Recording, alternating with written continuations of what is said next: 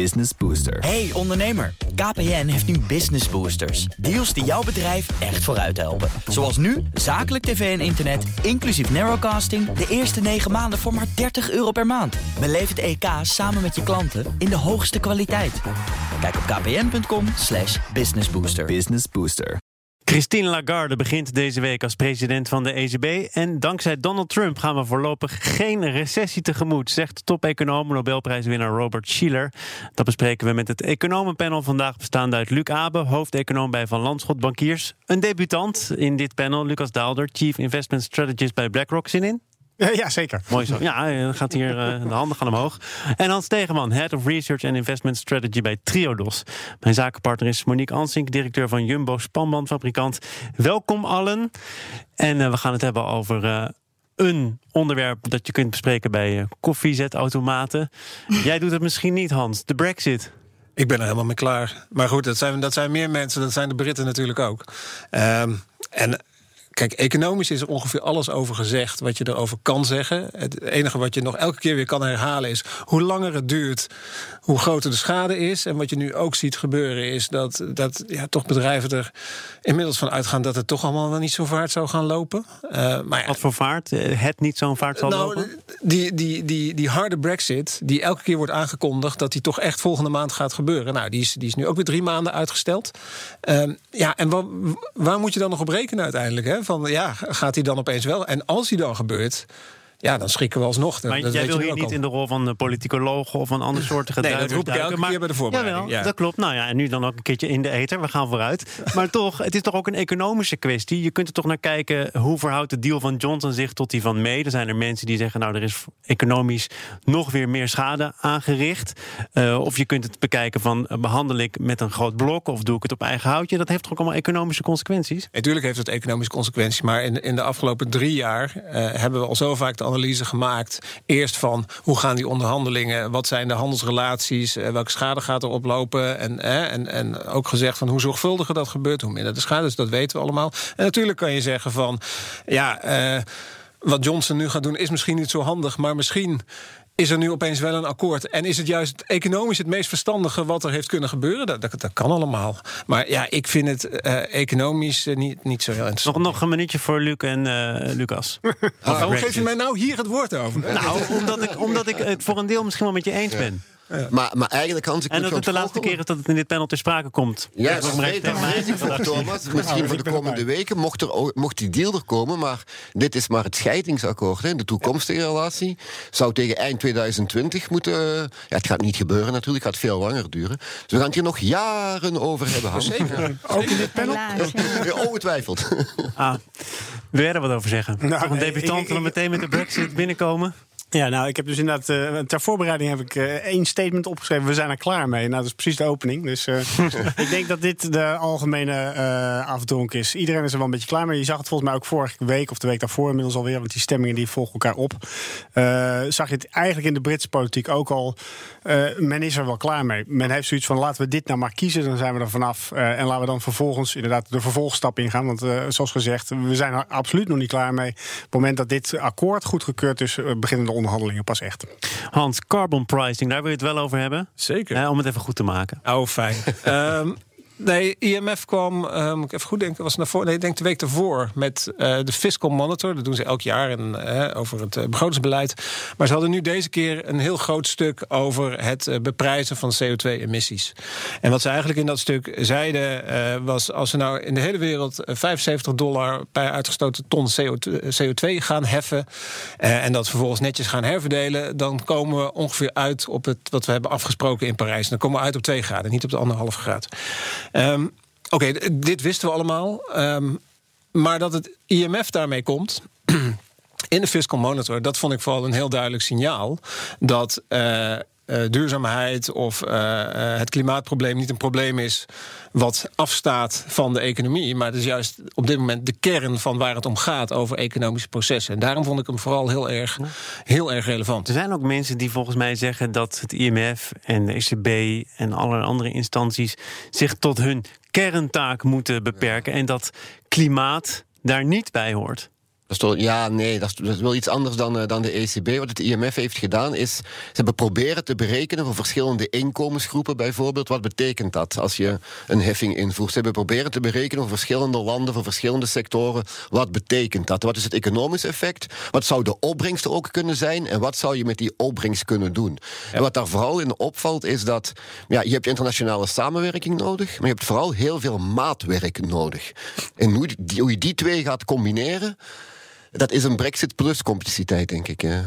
Nee, het is niet, maar even terug te komen op jouw vraag. Er zijn inderdaad mensen die dat zeiden, maar daar gaat mijn punt nou juist om. Van, waar gaat het monetaire fonds om? Nou, dat gaat vrij ver vaak. Hè? Dat is niet alleen maar, zoals de ECB, prijsstabiliteit. Ja. Het is ook financiële stabiliteit, maar ook in het geval van Griekenland of in het geval van Chili of een heleboel andere landen, van het begrotingsbeleid van het land. Hoe richt je zo'n economie in?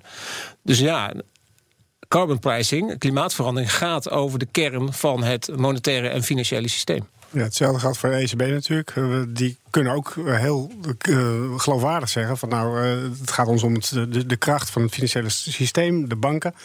Er moet goed in kaart gebracht worden wat nou eigenlijk de echte achterliggende risico's zijn die banken, verzekeraars of pensioenfondsen op dit moment op de balans hebben. En via die weg kan je inderdaad wel degelijk zeggen dat een vraagstuk over het milieu toch ook wel tot op zekere hoogte thuis hoort bij dit soort dingen. Ja, maar het verschil is wel dat de ECB er ook aan koppelt, of sommigen koppelen daaraan. We zouden die en die actie kunnen doen. We zouden het monetair beleid en de acties die we concreet in de markt doen, afstemmen op het klimaat. Terwijl IMF gewoon eigenlijk een economische studie maakt. Wat is de impact van dit en dat? Ja. Kun je daar iets zinnigs over zeggen? Kun je die berekeningen nu misschien niet voor waar aannemen, maar is dat een richtsnoer dat je moet kunnen volgen? Nou, kijk, belangrijk, en daar hebben we natuurlijk ook onze Nobelprijswinnaar van vorig jaar, Nordhaus, die daar ook een heleboel over heeft geschreven, van een markteconomie kan een heel goed middel zijn om juist een klimaatprobleem aan te pakken. En juist door het te beprijzen en uiteindelijk de vervuiler te laten bepalen, is het de meest efficiënte manier om dit probleem op te lossen. Op je antwoord op jouw vraag van is dit makkelijk, gaat dit nou helpen? Ja, dat is natuurlijk een lastige, dat zei Luc net ook al, van dit is... Het lukt ons niet eens in Europa. Het lukt ons niet eens in Nederland. Goed voor elkaar te krijgen. Maar dan zou je hem ook om kunnen draaien. En dan kunnen zeggen, dan heb je juist nodig dat het op mondiaal niveau, want het argument dat in Nederland natuurlijk altijd gebruikt wordt, ook de hoogovens waar nu toch banen verdwijnen, maar is natuurlijk het level playing field. Het buitenland heeft er geen last van.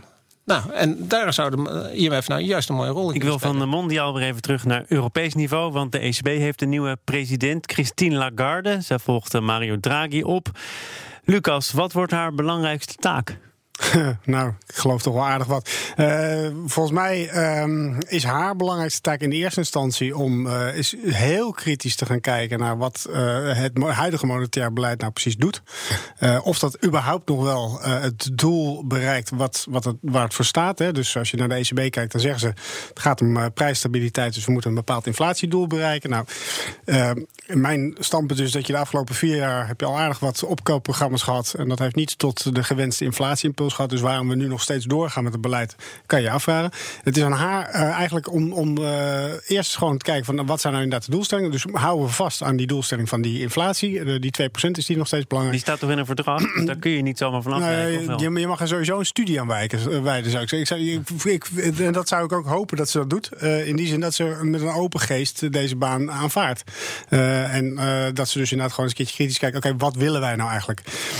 Als je dan zegt van nou goed, die inflatiedoelstelling is belangrijk, hè, ik kan me goed voorstellen dat je tot die conclusie komt, dan moet je gaan zeggen, oké, maar hoe bereiken we die dan? En volgens mij is het huidige beleid is daarin niet de juiste stap. En dan moet je dus gaan nadenken over hoe krijg je dan wel voor elkaar. Je kunt je van alles afvragen. Dat gebeurt inmiddels ook binnen de ECB zelf natuurlijk. Hè. Die eensgezindheid, die er in ieder geval voor de bühne langere tijd was, die is er helemaal niet meer. Is het belangrijk dat de ECB en de ECB-bestuurders weer op één lijn komen, of maakt dat niet zo heel veel uit? Nee, ik vind dat wel. Ik heb dat vorige keer ook gezegd toen de charge van DNB kwam. Ja, je kan dat denken, maar of dat de toekomstige efficiëntie van de ECB helpt, daar heb ik sterke twijfels over. Je hoort ook heel vaak, Christine Lagarde zal ervoor zorgen, of de kans wordt groter dat er een stimulerend fiscaal beleid komt. Daar twijfel ik aan. Dan als dat de taak van Christine Lagarde zou geweest zijn, hadden ze haar beter bij de Europese Commissie gezet dan bij de ECB. Nou, ze zeggen wel, zij is iemand met een politieke achtergrond. Ze is geen centrale bankier, dus zij Gaat die nationale overheden iets beter kunnen bespelen wellicht? Nee, maar waarom zal de minister van Financiën zich niet laten overtuigen door Mario Draghi en wel door Christine Lagarde, omdat hij haar van vroeger misschien kent? Maar ik denk dat... van spreken. Dus ik zie dat niet zo onmiddellijk. Maar wanneer gaan we last krijgen van het beleid van Mario Draghi? Want toen hij aankwam was de euro-dollar verhouding 1,40 en nu 1,10. En hij heeft natuurlijk zo'n heel groot opkoopbeleid gevoerd. Maar eens gaan we die prijs betalen. Kunnen jullie aangeven wanneer we daar last van gaan krijgen? Maar als mij vraagt, hebben we er al last van. Niet zozeer in de euro-dollar, want die euro-dollar die kan door allerlei redenen omhoog of naar beneden gaan. Maar kijk, in Nederland is per definitie een voorbeeld van een land wat eigenlijk al doorgeslagen is. Wij hebben een hele grote pensioenpot. We sparen veel. De lage kapitaalmarktrente. Je ziet de effecten puur direct op de pensioenbalansen. En los daarvan, kijk, dat lage rentebeleid. Vroeger had het in dat zin stimuleerde de economie. Inmiddels lijkt het er meer op dat je allerlei niet renderende bedrijven in leven houdt. Dus zie je eigenlijk de negatieve effecten er wel van. Ja. Maar ook dat opkoopbeleid zelf, daar gaan we toch op een gegeven moment ook last van krijgen. Ja, maar dat is hetzelfde effect. Hè? Maar dat zie je, want wat Lucas zei, dat zie je niet één op één altijd in de wisselkoers terug. Want aan de andere kant van de oceaan doen ze dezelfde dingen. Dus dat als maar één van de factoren die daarin doorwerkte. Maar je ziet het terug in de productiviteitscijfers. Je ziet het terug in de asset prices, dus de huizenprijzen hier in Amsterdam. Ja. Maar ook aan de aandelenbeurs. Je ziet het op tal van plekken terug. Waardoor de terugtocht voor Lagarde, want daar hadden we het over... dat die best lastig is. Nee, maar ik had nog iets wat Lagarde als eerste moet gaan doen. En dat is als politicus een lekkere hijssessie met de mannen gaan doen. Ja, een teambeelden. Even teambeelden, even weet ik veel, survivalen mannen, met z'n allen of zo. Lijkt me echt. En dan wel foto's van maken. Denk je dat vanavond er goed uitkomt? Ik hoorde dat hij sinds vorige week op Twitter is. Waar wij veel moeten opletten, want de problemen die de ECB veroorzaakt of heeft veroorzaakt, moeten ook opletten om niet alle schuld in de schoenen van de ECB te. Want je haalt aandelenbeurzen aan. Ja, aandelenbeurzen die schommelen af en toe. En als je kijkt naar de waardering, dan kan je niet zeggen dat daar bubbels zijn. Dus we moeten ook opletten, ook in Nederland zeker. Niet elk probleem is een ECB. Ja. Nee, maar het helpt, zeker vanuit Nederlands perspectief, wat Lucas ook zei, helpt het natuurlijk niet mee. En dan zou je zelfs nog kunnen zeggen, daar kan de ECB ook niks aan doen, want ze zitten nou eenmaal met dit. Maar Hans, jij stelt een hijsessie voor. Toch nog even in reactie op wat Luc zegt. Maakt het wat uit dat zij echt een ander profiel heeft? Of geldt hiervoor dat mensen haar misschien kennen uit een vorige functie? Ik kan me wel voorstellen. Ik ken Mario Draghi niet persoonlijk, net als ik Christine Lagarde niet persoonlijk ken. Maar uit de verhalen is Mario Draghi nou niet de meeste grote teamspeler. Nee. En uit de verhalen van IMF blijkt wel het tegendeel. Dus. En zij is dat misschien dus wel. Ja. We praten zo meteen verder over een man die misschien ook niet bij iedereen te boek staat als een ultieme teamspeler, namelijk Donald Trump. Maar hij vervult wel een belangrijke rol in het voorkomen van een recessie. Een helder rol zelfs, volgens top-econoom Robert Shiller. Te gast is het economenpanel en dat bestaat uit Luc Abe, hoofdeconoom bij Van Lanschot Bankiers, Lucas Daalder, Chief Investment Strategist bij BlackRock en Hans Tegenman, Head of Research and Investment Strategy bij Triodos. Bijna volledig. En mijn zakenpartner is Monique Ansink en we gaan het hebben over Donald Trump. Want volgens top-econoom en Nobelprijswinnaar Robert Shiller zorgt Trump ervoor dat er voorlopig nog geen sprake zal zijn van een recessie.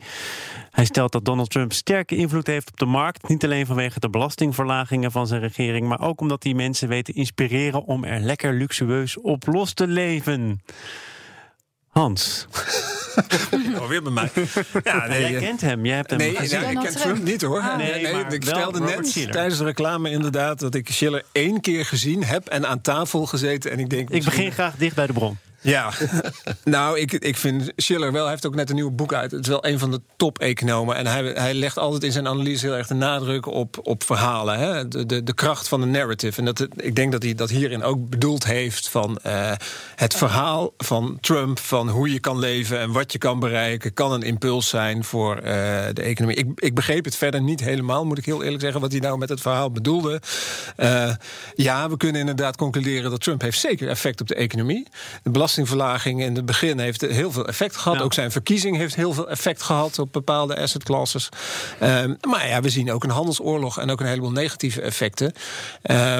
Dus ik weet eigenlijk niet wat ik hiervan vind. Aan het begin van deze uitzending gesproken met Kees de Kort. Er waren toevallig cijfers bekend geworden over consumentenvertrouwen in de Verenigde Staten. Dat is nog altijd tamelijk hoog. Net zoals het begrotingstekort.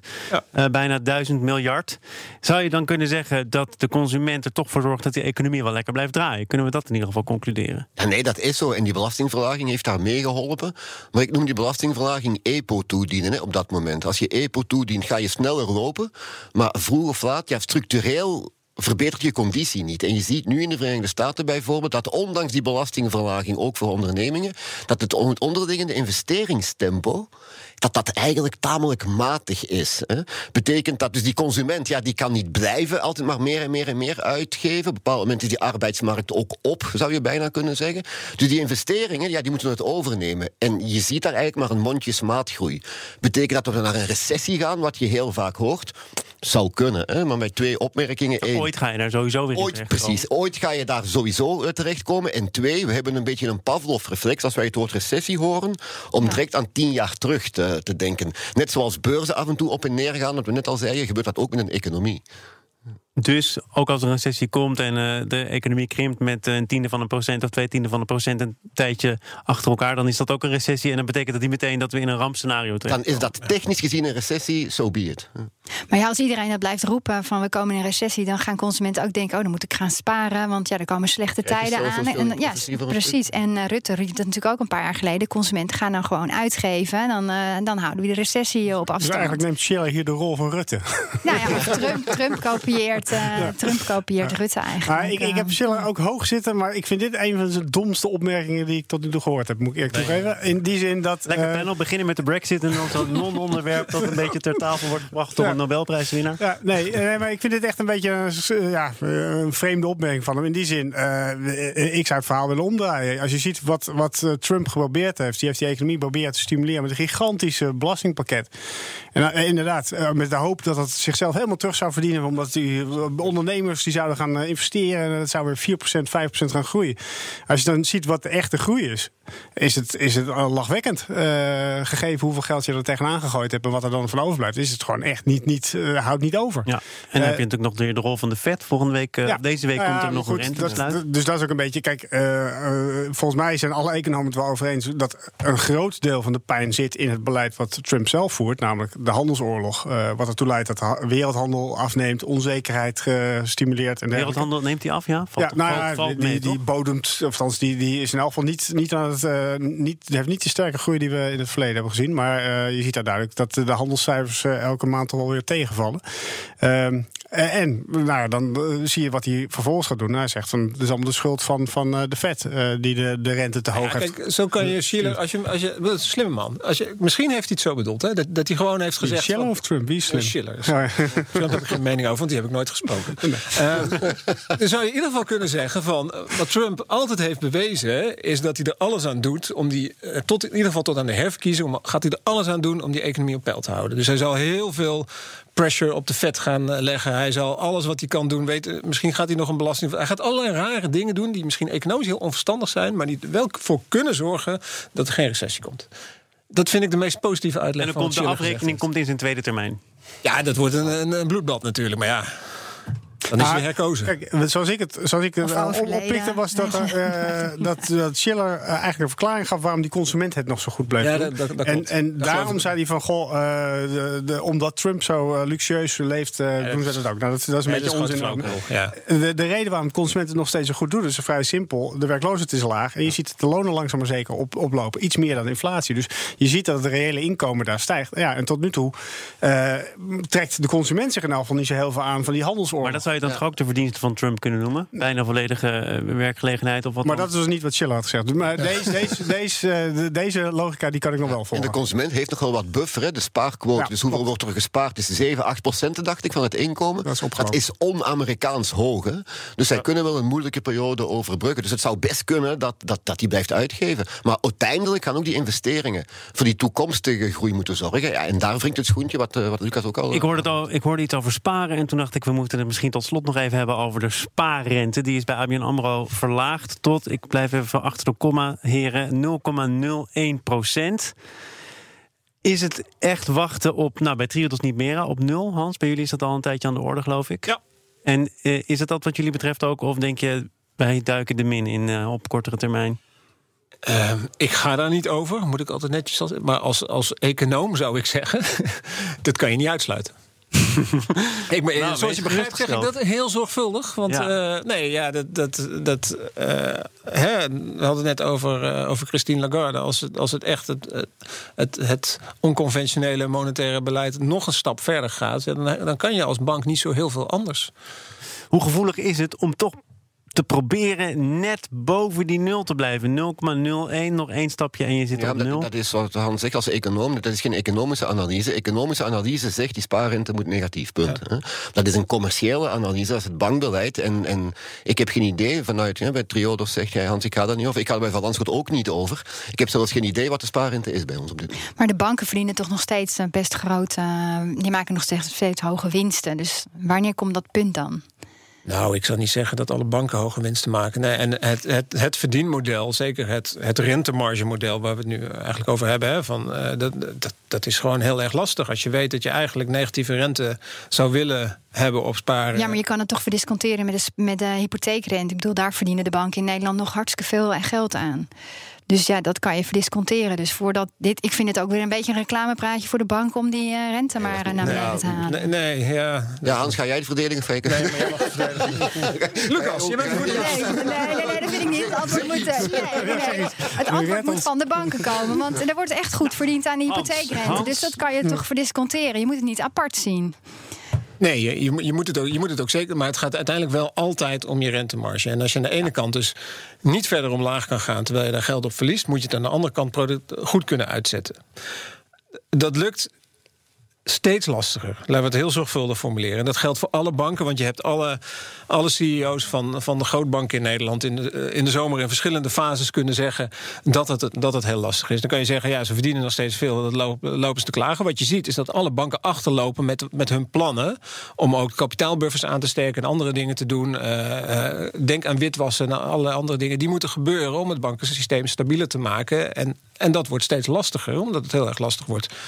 daarmee je geld verdienen. Het zou heel interessant zijn om nu weer jouw verweer te horen. Dat gaat ook zo meteen wel gebeuren, maar niet meer als de microfoon aanstaat. Dank voor jullie komst. Lucas, kom je nog een keer terug? Of denk je nou... Graag. We moeten wel over BlackRock hebben dan, hè, de volgende keer. Lucas Daalder. Luc Abe was er ook, net zoals Hans Tegenman en mijn zakenpartner Monique Ansink. Fijn dat jullie er allemaal waren. Business Booster. Hey ondernemer, KPN heeft nu Business Boosters. Deals die jouw bedrijf echt vooruit helpen. Zoals nu, zakelijk tv en internet, inclusief narrowcasting... de eerste 9 maanden voor maar €30 per maand. Beleef het EK samen met je klanten in de hoogste kwaliteit. Kijk op kpn.com/businessbooster. Business Booster.